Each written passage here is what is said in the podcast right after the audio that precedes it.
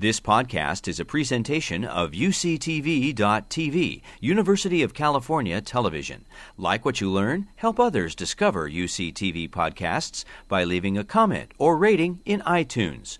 Also, make sure to check out and subscribe to our YouTube original channel, UCTV Prime, available only on YouTube at youtube.com slash UCTV Prime. This UCTV podcast is sponsored in part by Audible.com, your destination for the widest selection of digital audiobooks available, including many by guests you've heard here on UCTV. Audible.com is offering UCTV podcast listeners a free 30-day trial subscription and one free audiobook download.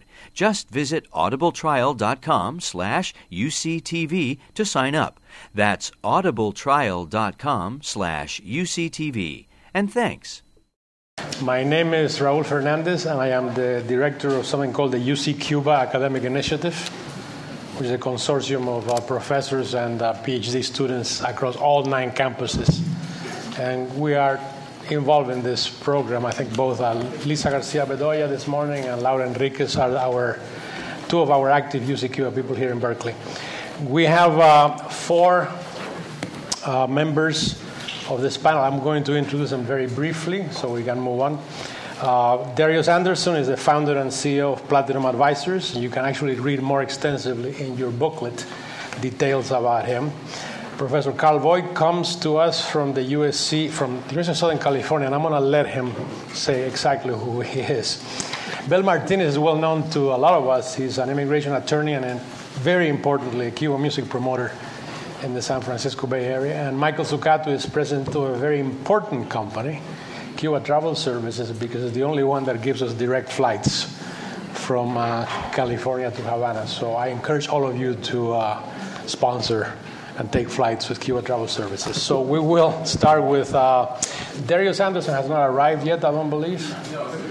So we will begin with Bill Martinez, and we'll try and limit each presentation to about 10 minutes.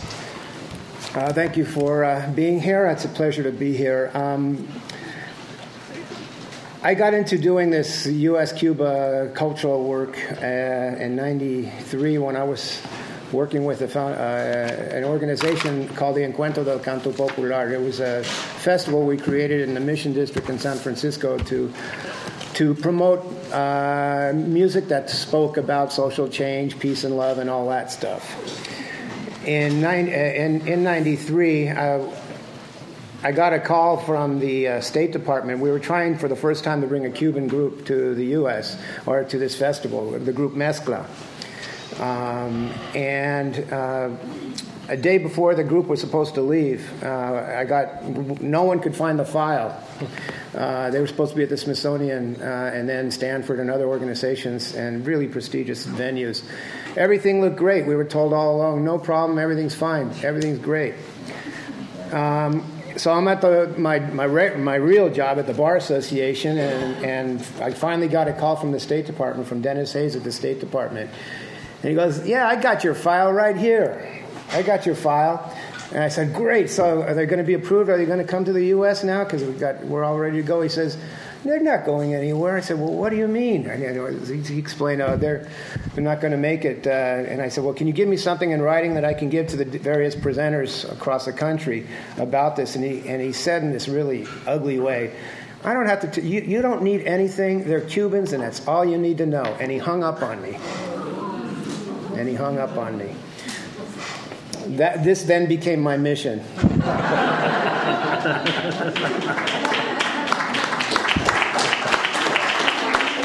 So we filed a federal lawsuit, and uh, the lawsuit went on for, for two years or so, and, and uh, Wayne Smith was one of our, our witnesses, and, and I, I, we did a great job, I thought, fighting this case to, to make sure that Cubans could perform in the United States.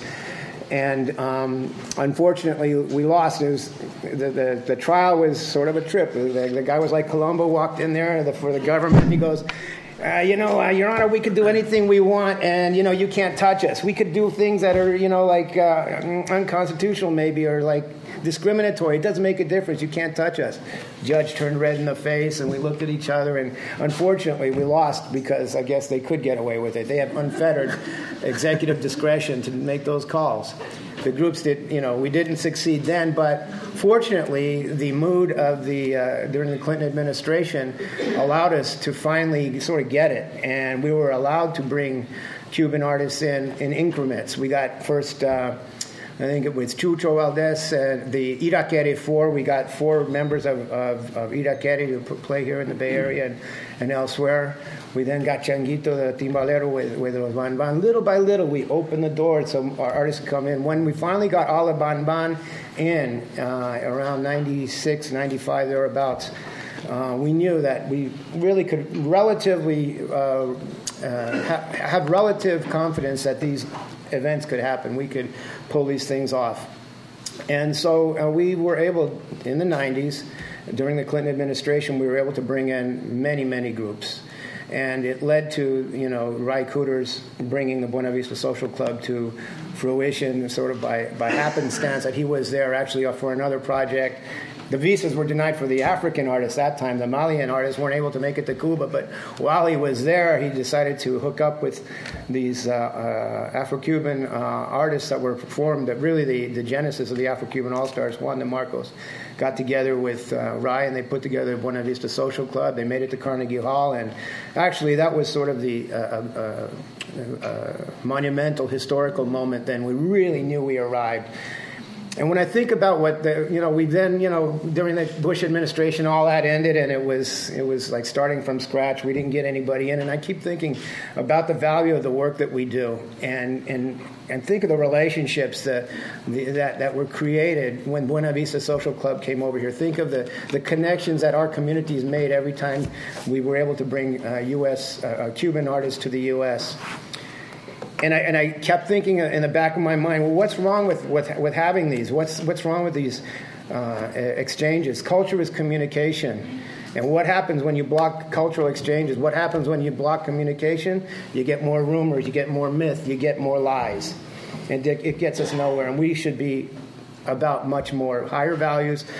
This is what, you know, I'm preaching to the choir, I know when I say it, but when I was doing some of our research for preparing um, our lawsuit and all that, uh, you know, we, I came to the, the roots of, of, some of this, the mindset behind some of these restrictions on visas and such. And I, and um, when they created these operations, Operation Mongoose and all that, and, and when uh, the Castro uh, administration began, um, look at some of the words in, in Operation Mongoose about how they control things, the messaging.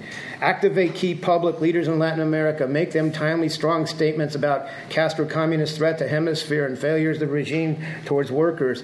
Uh, produce material for major psychological impact. And they get to talking about visas and licenses and ways for us to connect and, and, and how we're getting played.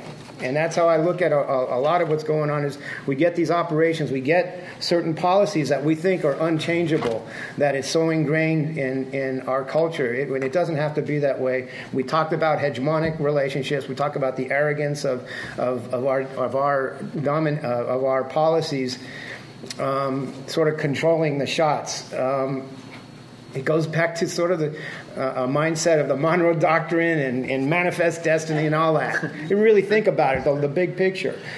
You know, we have to create new paradigms now, and culture can make it happen. Uh, we have now, I can say, with the current administration, since uh, we, we, we, we, experimented again as soon as Obama came into power, we were able to get Silvio Rodriguez in, and then we got all, you know, the same sort of incremental uh, uh, developments happen. So I can tell you now, we have uh, visas for the 75 member uh, Symphonic Orchestra of, of Cuba that's going to be coming in to the country in a couple of weeks. Uh, here in the Bay Area, you can see Septeto Nacional, Orquesta Aragon. We have um, uh, a lot of interesting projects coming up, and I'm actually recommending to as many clients as I can get your petitions in now because if, uh, if things don't turn out well in November, who knows how things are going to get reversed and we could be back to square one and, and have to get to Cuba some other ways. And, you know, we, that's for the Cuban visa artists to come here. You know, we've also been bringing U.S. artists to, to Cuba we were able to, un, even under the Bush administration, we were able to put together this concert with this group called Audioslave, otherwise known as Rage Against the Machine. And the way we got that license, remarkably, under the, the Bush administration, was we sort of used their words about, you know, the, the U.S. government's policy had been, you know, do what you can to hasten the transition to democracy. You know, get to the youth. And so, okay, well, well the youth is going to listen to these guys because they're radical, wild, crazy guys. And so they they, you know, so we actually got it approved. And actually, the, really crazy thing about that license is it actually authorized us to do a commercial uh, CD and DVD package. It never happened before, and I don't think it's been licensed to do that since. But it was sort of, it's great that that happened at that moment.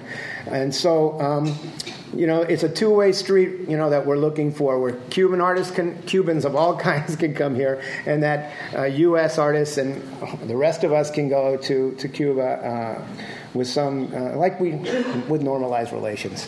I'll stop there and thank you. Thank you.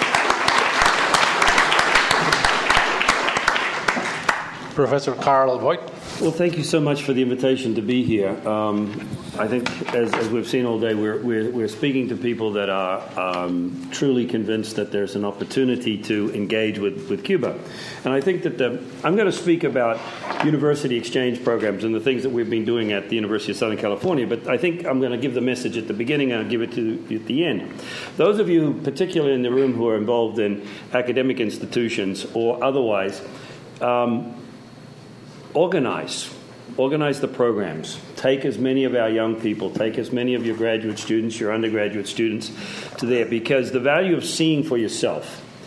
Um, you can listen to what other people tell you, and it becomes ideology, propaganda. But by taking taking young people, the, they they can see through. Uh, I wish you um, could have sat with my undergrads in the U.S. Uh, intersection in Cuba, where they rolled out this rather slick young man from the State Department to issue what, what you know what was the company line, and these young undergrads just had a field day, had him backing up.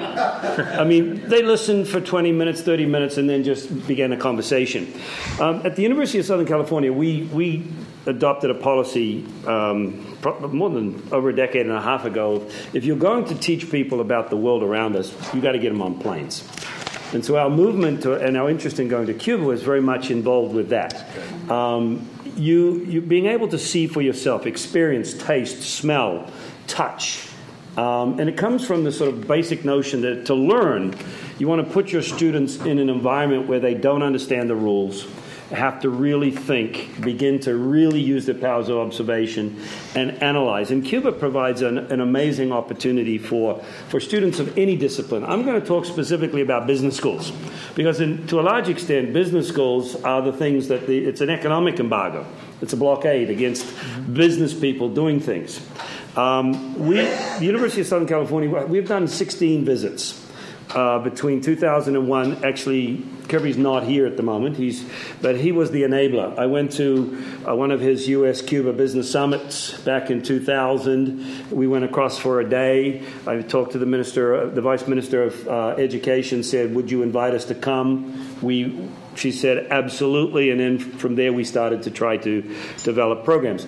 We ran programs till 2007 when the Bush administration sent very, very strongly worded um, letters to all of the business schools in the U.S.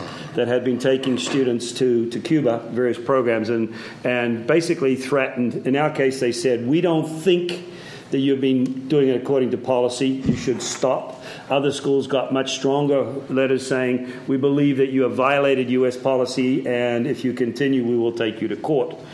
In our case, we believe that we were meeting not only the letter but the spirit of the law, and we wanted to take on the U.S. government. Well, talk to universities' general counsels, and they go, let's not do that.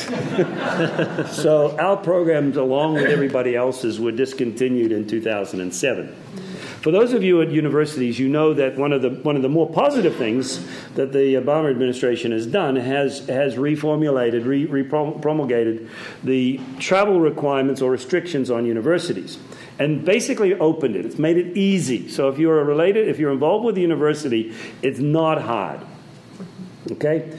In the sense that that if you have students that are in a class where they're getting academic credit, whether it's an independent study or whether it's a class where, where a trip that was related to it could enhance the class, you are allowed to travel. You may go down to Cuba yourself to set it up without, um, without any, you don't even need, you don't need a special license or anything. What's interesting and sad, before, um, t- before 2011, the real problems with going to Cuba was dealing with the US and all the bureaucracy and getting the special licenses and making sure that you kept all your paperwork and all that kind of stuff. Now, from the point of view of universities, that's easy. The biggest problem that we have now is, as, as you all know, that whenever the US changes its policies and says, you know, the U.S. says we're going to use people to people programs to destabilize and bring about regime change in Cuba. The Cubans go, now what does that mean?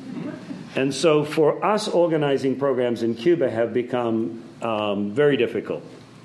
Um, trying to find the right organizations. Previously, we would organize our programs through the Ministry of Foreign Investment, which no longer exists, is now part of the Ministry of, of Trade. But we were, being business students, MBAs in particular, the then Deputy Minister, Ernesto Senti, saw the benefit of having prospective business people travel to Cuba. And whatever he did behind the scenes took control of these U.S. programs to go to Cuba away from the Ministry of Education to his ministry. We had problems. We tried to organize programs with the Ministry of Education, with the universities there. And what they want to do is they want to sit you in a classroom and lecture at you for a week, two weeks, however long you're there, eight hours a day, which is not what we want. We're quite capable of doing those boring lectures here. Um, sorry to all my colleagues out there who don't do those things, but I put myself to sleep whenever I have to lecture too. Um, so the point on this is that we wanted to get there and get out and see people and touch and feel and, and, and engage. Um, to step back a little bit, it's a fan, fantastic, fascinating learning laboratory. There's arguably nowhere else on earth. My dean, when we first asked to go, he said, "Yeah, with, with all due respect, quote, Cuba's not even a spit in the ocean when it comes to economic impact. We don't trade. They don't." And then I say, "Yeah, but Cuba's managed to bring the world to the brink on numerous occasions." and taking people to Cuba to un- get them to understand. It's one of the last planned economies, the transition. It's, it's in a fabulous learning environment for, for students, for anybody to say, how do you build an economy? One of the things that we've forgotten, and, we, and U.S. economists made really, really bad mistakes when they tried to help the, the then Soviet Union make the transition, is that they forgot that you have to build the institutions. And for those who have traveled to Cuba, okay, um, you understand that Cuba lacks the basic institutions to support modern, a modern uh, economy. Just getting vegetables from the fields to the, to the, you know, from the field to the fork. The logistics, but more importantly, the credit systems, the information systems. And so, from, from our perspective, as academics and as people who take students here, getting the Cubans, setting aside the politics, uh, you know, I was talking with one of my colleagues over here. In a way, business schools, and we, we like to have it both ways. We like to be agnostic. We like to say we're agnostic to the politics of the situation. How can we engage in building a viable economy that helps improve the prosperity, not only of the Cubans, but of us?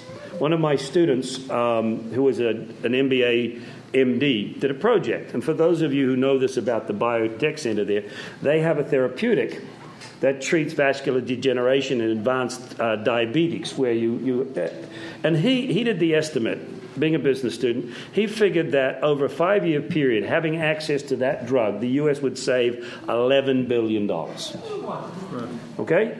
That they have the drug, we don't have it. By using it here, uh, what, our, our, solution to the problem of advanced vascular de- degeneration is just chop off the leg, put the person in a wheelchair, and pay them public assistance to help them with their new life in a wheelchair. That's the kind of learning that we can get by going there, seeing what, what the Cubans have, have done. Um, the link between business and politics becomes really live when you get there. And our students are smart enough. We would get briefings from MINREX, the Ministry of Foreign, Foreign Relations, who would come in and they would talk about the five and, and all of the things on our side, and we'd ask questions. And for the first time, the students begin to get real information.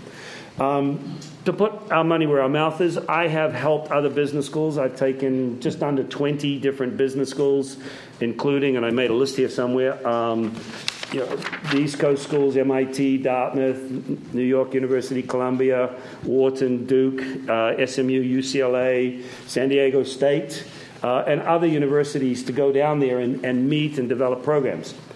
The unfortunate thing right now is, is that the way that the Cubans are organizing things, and we have to crack this nut while we're sitting here, we're negotiating with what we think might be a new center at the University of Havana that might be able to organize programs for us that will get us to be able to see what we want, we, we, we, we want to see and learn. From the point of view of the Cubans, they have been exceptionally open. Complete open dialogue. They never put a restriction on us to where we wanted to go, except obviously we didn't want to go to military facilities. But we, wherever we asked to go, whoever we asked to speak to, they were willing to facilitate the conversations because their argument is that they can learn from the questions that U.S. business students ask right? And, and we can learn at the same time. Um, I think that those are sort of the basic the basic uh, comments that I want to make. Other than to, to return to the opening conversation, uh, opening point that I made in this conversation is that it helps us and it helps them if we engage in these trips. Um, and for those of you who are a little timid about doing it, we've organized I think 16 of them. It gets a little scary at the beginning, but it's easy to do. We've got the transportation over here. Remind me to give me, you give me my card, right? um, and so it should be done. So if, for those of you who are engaged in this kind of stuff, and for those of you who are also engaged in humanitarian um, type type things, find a reason to go. Okay, and I'll, I'll conclude with that comment.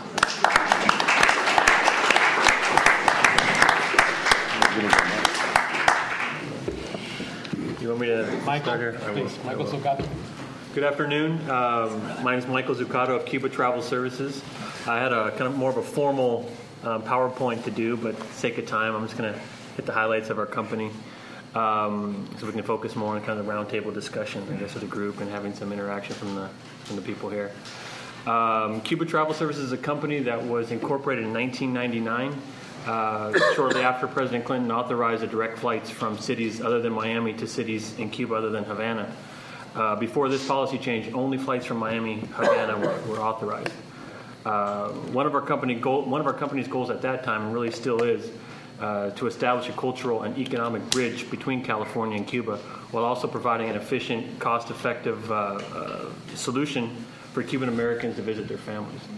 that's kind of the principles of our, of our company.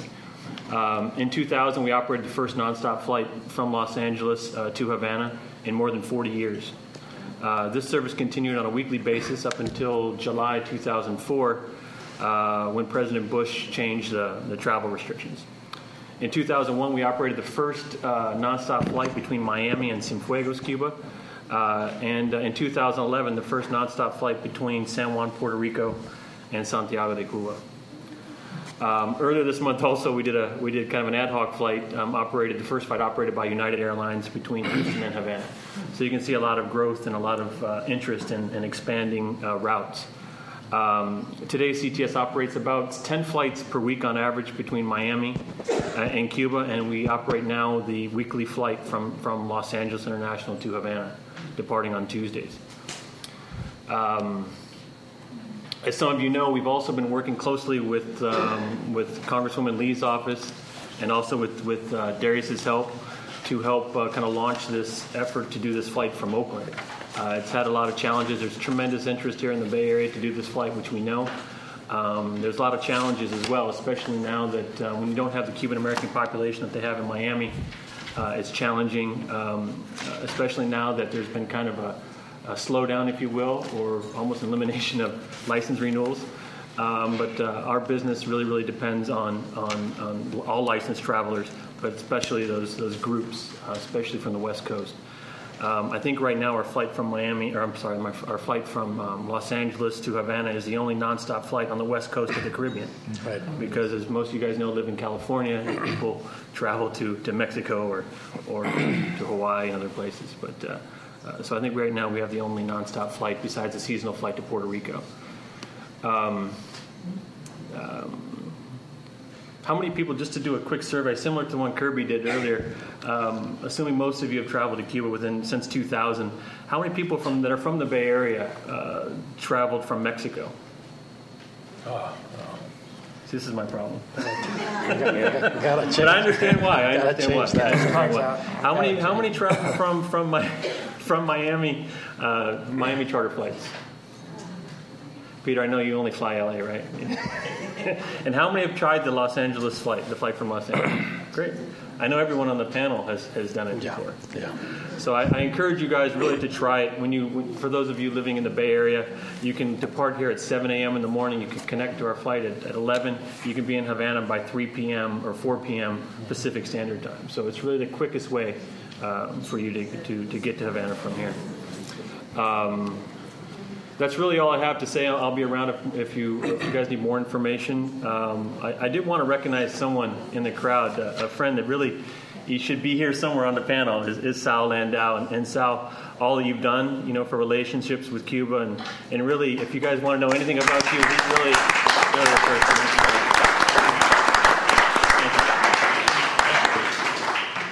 Our last presenter is Darius Anderson, who's the founder and CEO of Platinum Advisors, and of course, one of the sponsors of the conference. Thank you. Um, I apologize for being a little late. I got stuck in traffic coming down from Sacramento. Um, I want to start by thanking a few people. I, um, this was uh, is not only a personal passion but a vision, and I want to thank Mark um, and Jack from IGS for helping put this together, and the other folks from Berkeley that stepped in to go ahead and put the conference together. And I'll tell you, I, I enjoyed the planning process. Uh, my great friend Julia came out, who means a lot to me and has been a great mentor to me um, uh, in my love and passion for Cuba. Uh, I, like many of you, started my passion and vision for Cuba illegally in uh, the 80s. Um, uh, it's all right, I can say it now. It's uh, statute of limitations is run. Um, I went through Toronto when I was in college because many folks were going to Fort Lauderdale, and I just found it at the time when I was going to GW that it'd be very boring and found Cuba to be a lot more interesting and fell in love with the island in 1986. And uh, people found out about my passion for Cuba. And one day I got a call from Michael that said the then uh, head of the intersection was in town. And at the time, uh, I was the finance director for Governor Gray Davis. Um, and Michael said, Hey, the head of the intersection's in town. He'd love to come meet you. Uh, we met. And I helped put together the first resolution by a major legislature that encouraged the U.S. Congress to lift the trade embargo. Uh, California was the first to get through both the Assembly, the Senate, and we got a signature by the governor at the time, and it was a big deal. And Darius, can I say something really quick? Sorry to interrupt. you. Sure. My apologies. No. But on that on that point, I think it's important to know, important fact, that uh, before we met Darius that time, uh, we actually had a meeting with the Speaker of the House, um, asking him to get his support on, on passing this resolution in the state of California. He was unable to do it. Uh, about an hour later, I went to Darius's office and he looked at it. 10 minutes and said, No problem, we'll get right on it. And I think within 30 days, that resolution was passed. So, I mean, really, Darius, that's the truth. Oh, uh, and, and part of this is, and, and uh, I know other people have mentioned this, is for those that have been there and those that have not, that pa- uh, Cuba evokes passion. Passion on all levels passion for artists, passions for music, passions for history. Um, and we can't let the barriers that either governments put up go ahead and restrict um, the exchange of ideas and the exchange of arts and the exchange of discussions.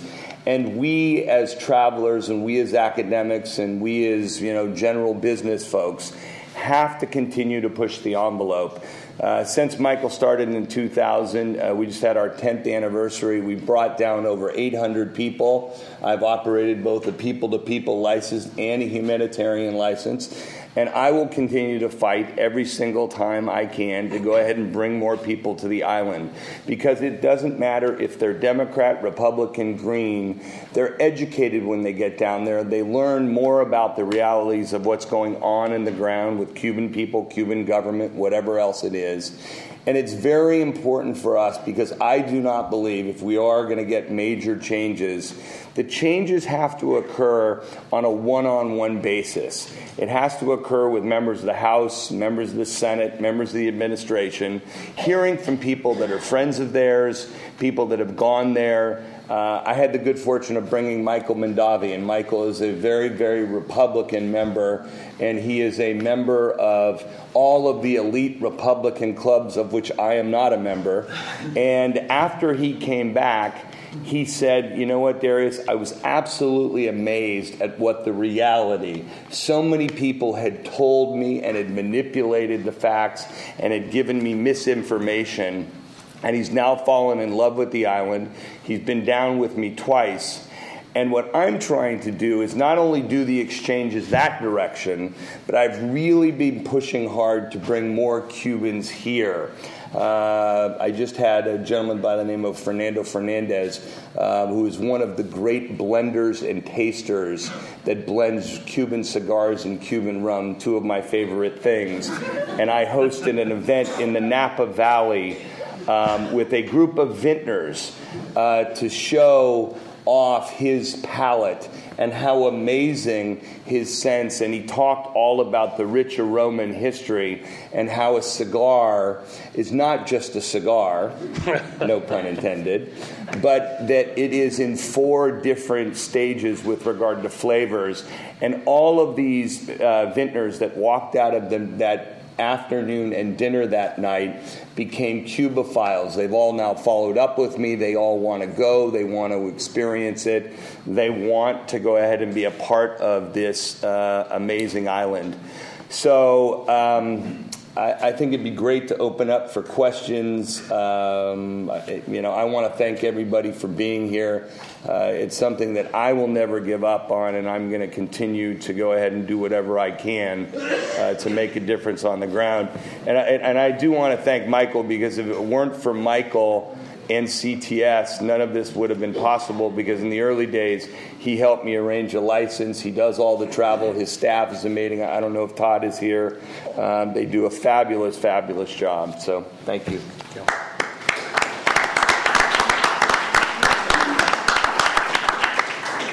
As before, we're passing our little cards, and you can write all the questions you want in them, and then we'll read them off so we can move a little quicker.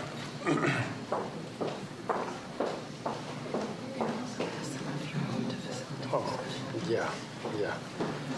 Okay, the first one is for Bill Martinez. When Silvio Rodriguez was denied a visa to come to the U.S. and perform at Pete Seeger's 90th birthday, were you surprised that this was that this was not discussed in the media?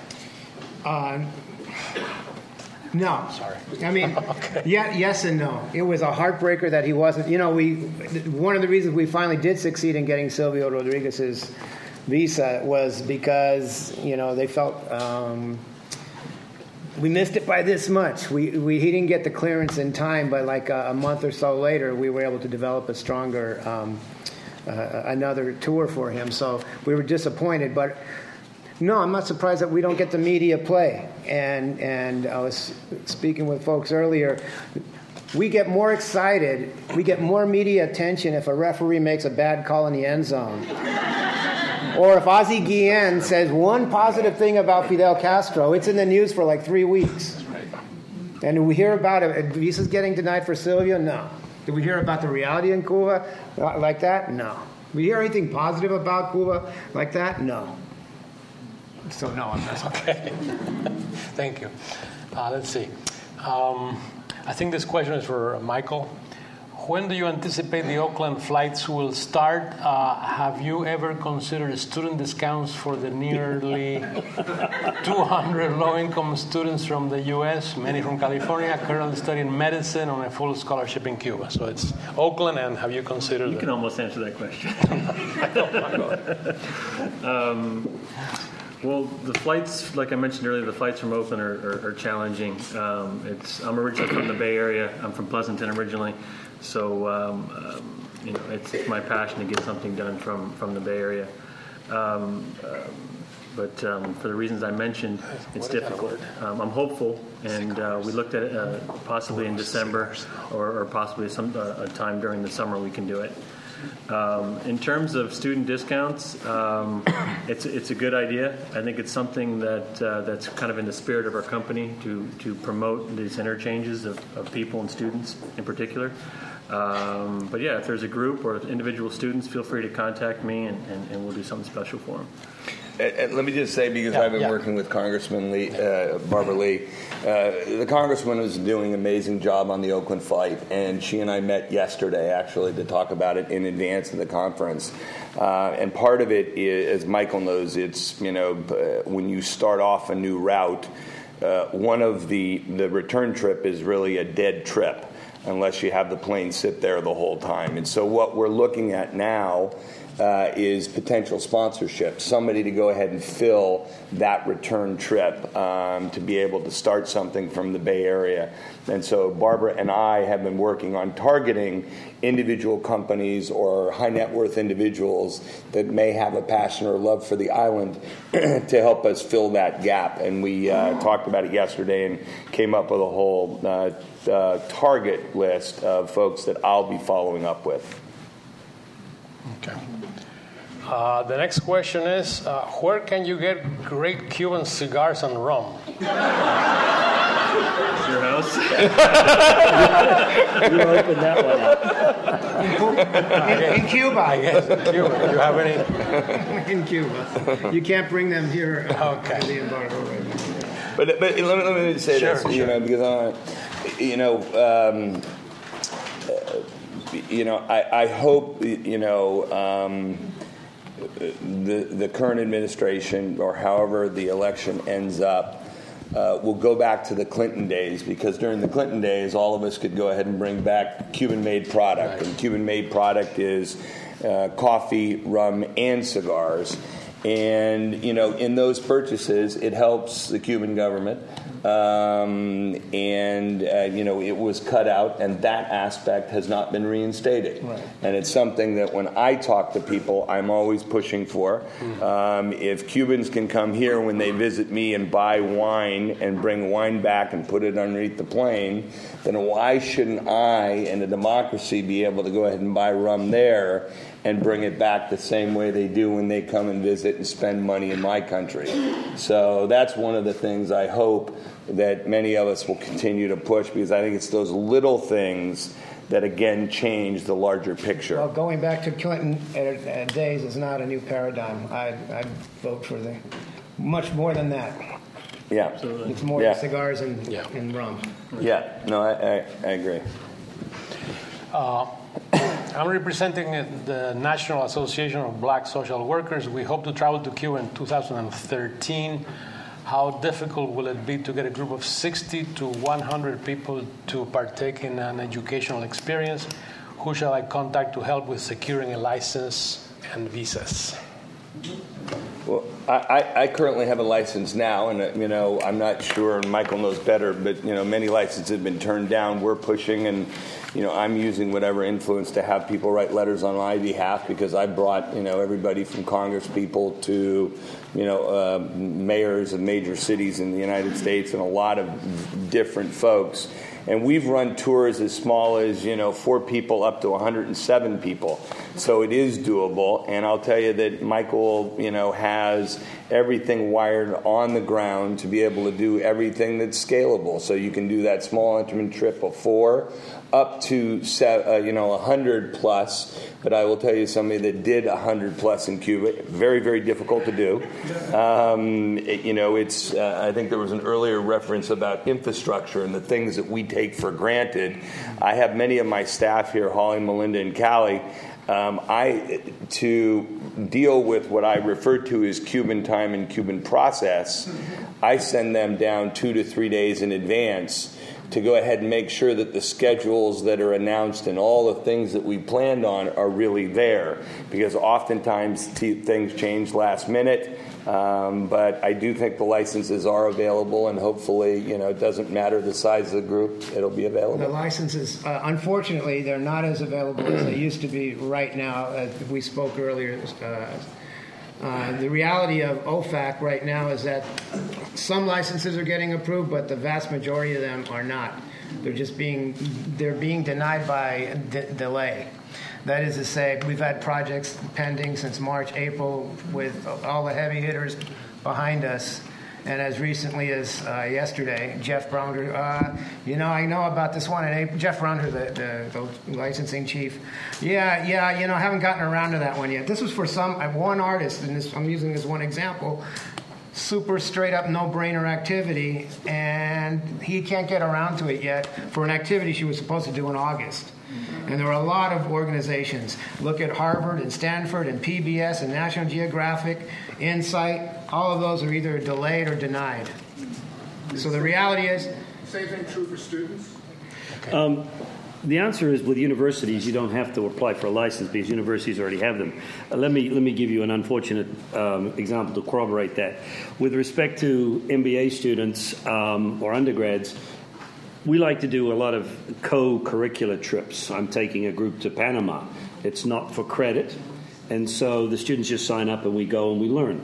In order to go to Cuba, you've got to pay for credit. The USC, a unit of credit is like $1,500. So that's on top of the, the, the, the, cost to go. So you could take a unit. So I, I, I wrote a letter through our legal counsel. I should have done it myself through the legal counsel asking for permission for a special license to take a group of MBA students to do a, a do a, a, a study tour, not for credit.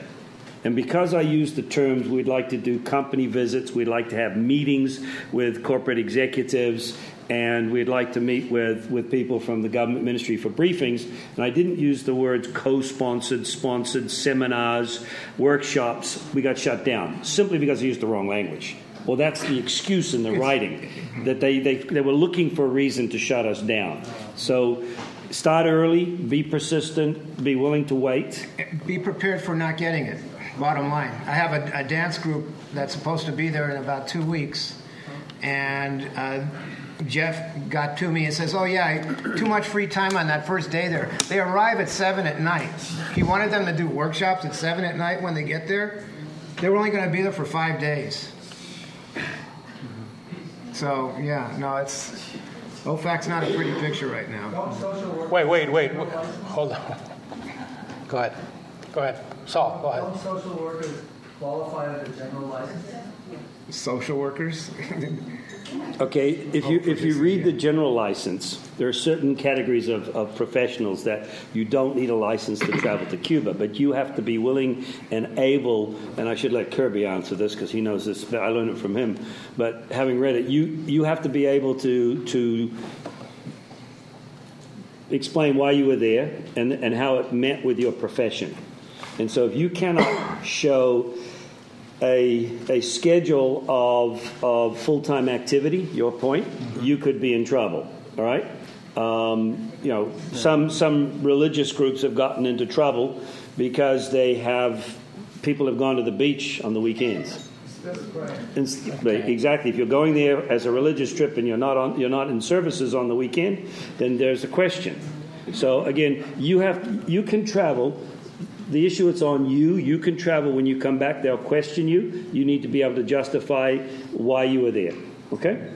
We, we have actually done it uh, with agricultural groups. Uh, we work a lot with, for example, we did uh, one with the Napa Valley Vintners uh, and put together a whole series of meetings because food um, is evolving in Cuba and the Paladars are becoming uh, much more advanced, and you're finding that there's more of an appetite. Uh, right now, it's basically you know New Zealand, Australian, and European wines, uh, and there's very few California wines, and so we've brought down trips for the sole purpose of selling and educating, um, and that met the uh, the obligation.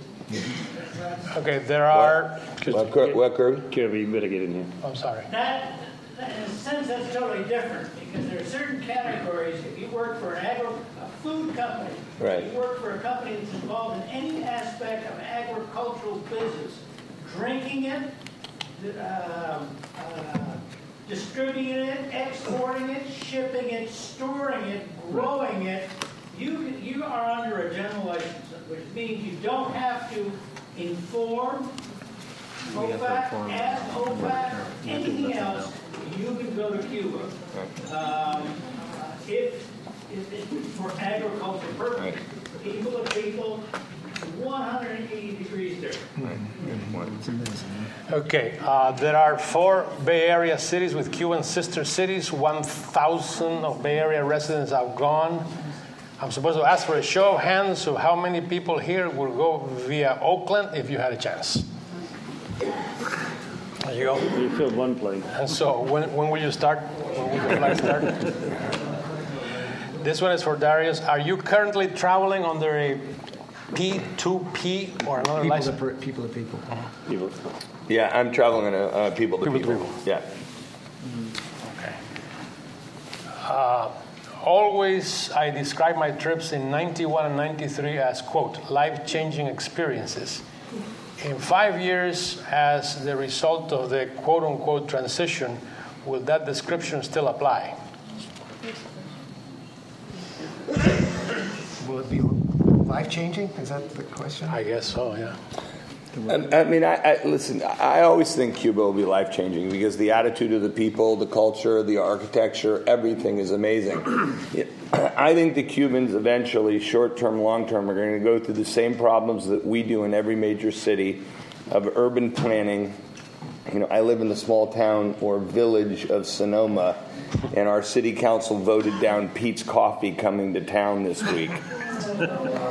It, was a tragic. I had nothing to do with it, uh, but but but I think that you know that's one of the fears from an urban planning standpoint.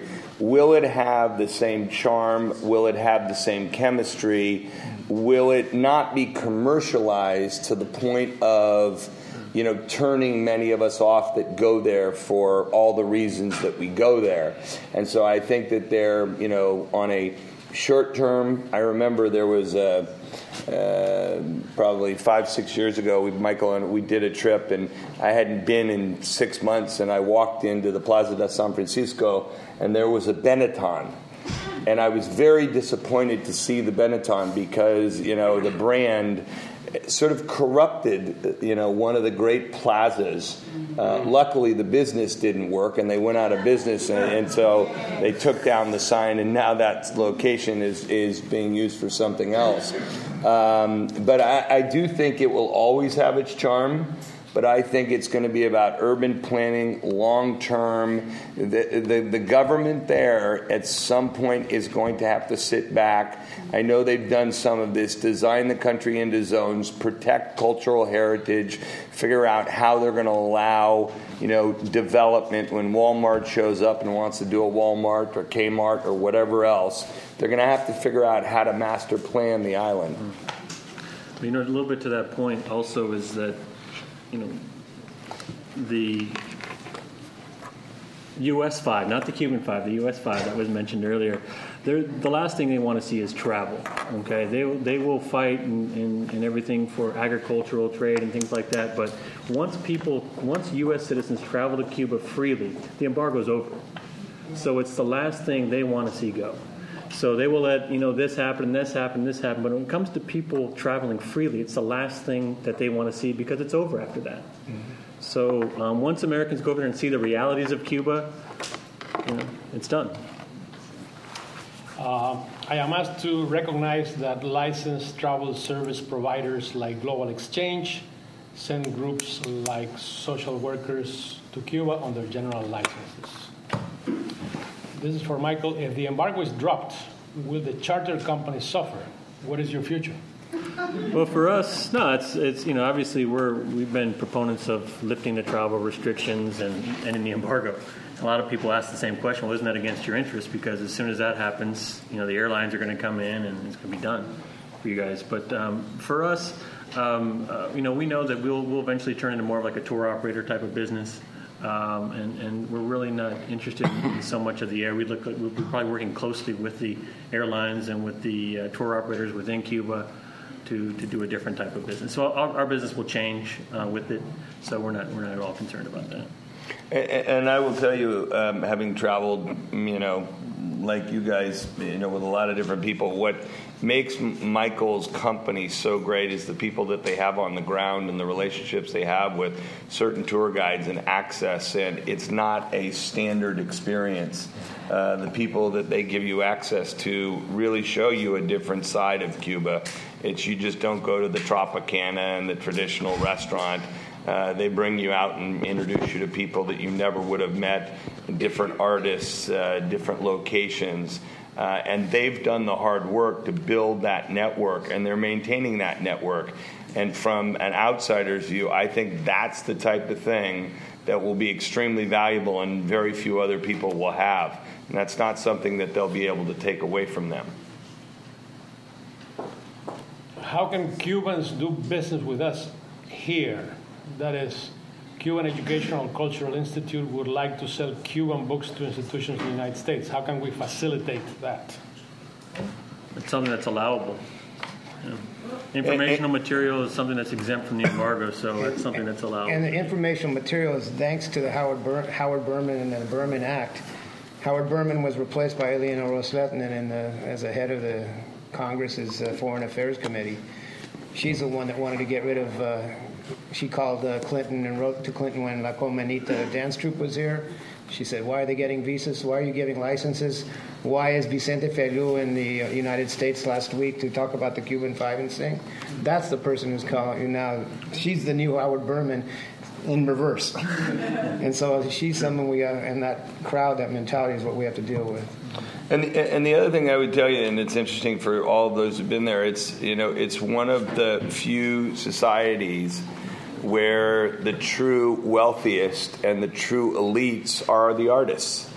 Uh, because the individuals that are making the most today are those that are, you know, some of the biggest and brightest names. And, uh, you know, as an art collector, I would tell you outside of Chinese contemporary, which is probably the hottest, you know, art market in the world right now that Cubans um, are a great investment, and there are many people, dealers that go down there and buy art.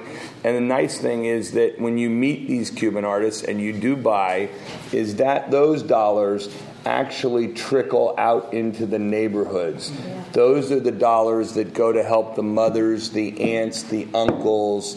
Um, they reform, uh, you know, literally whole communities. Uh, so I, you know, I tell people that that's one of those great investments when you're there. It's legal to go ahead and bring it back. Uh, make it an investment in Cuban art. One, I think it may have long-term value, uh, and two, it really changes people's lives. Uh, given the name of this conference, can anyone explain if there should be a special or something special about the relationship between Cuba and California?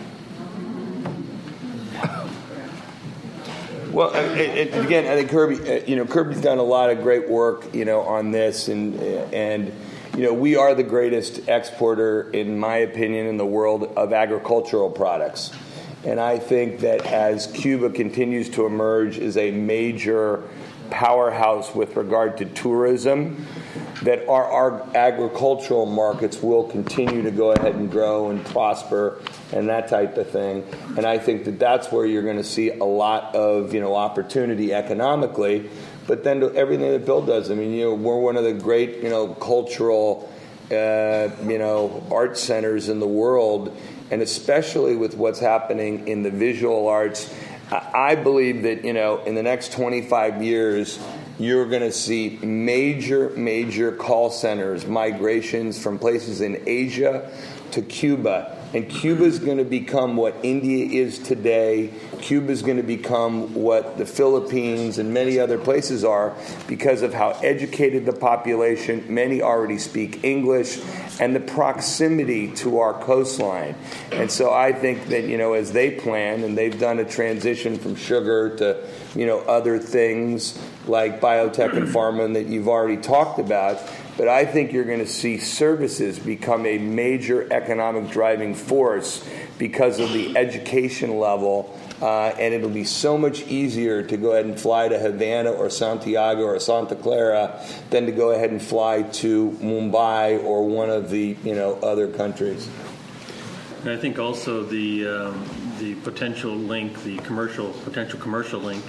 Um, I think that the uh, Cuba was one of the top um, uh, markets for uh, California rice producers back right. before the embargo. right. Uh, there's a lot of there's a lot of potential um, commercial activity there once once these things can happen.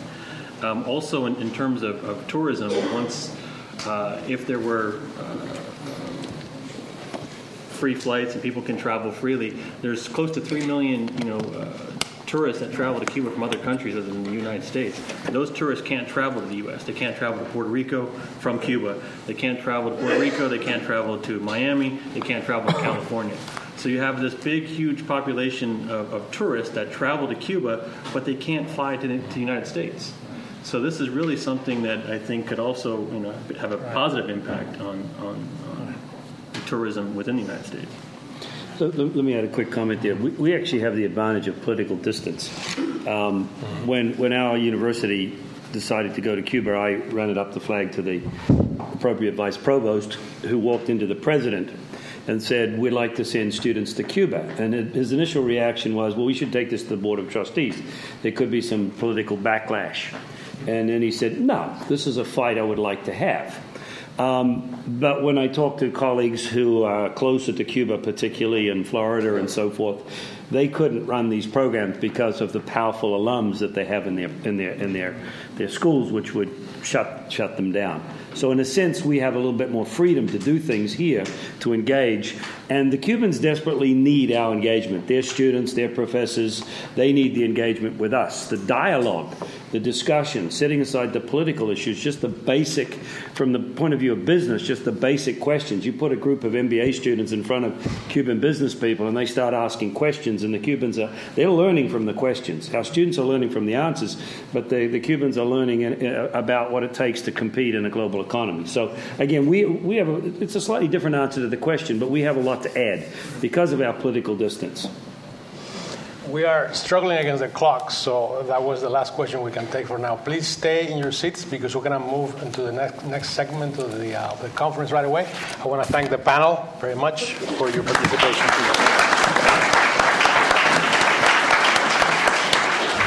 You've been listening to a podcast by University of California Television. For more information about this program or UCTV, visit us online at uctv.tv.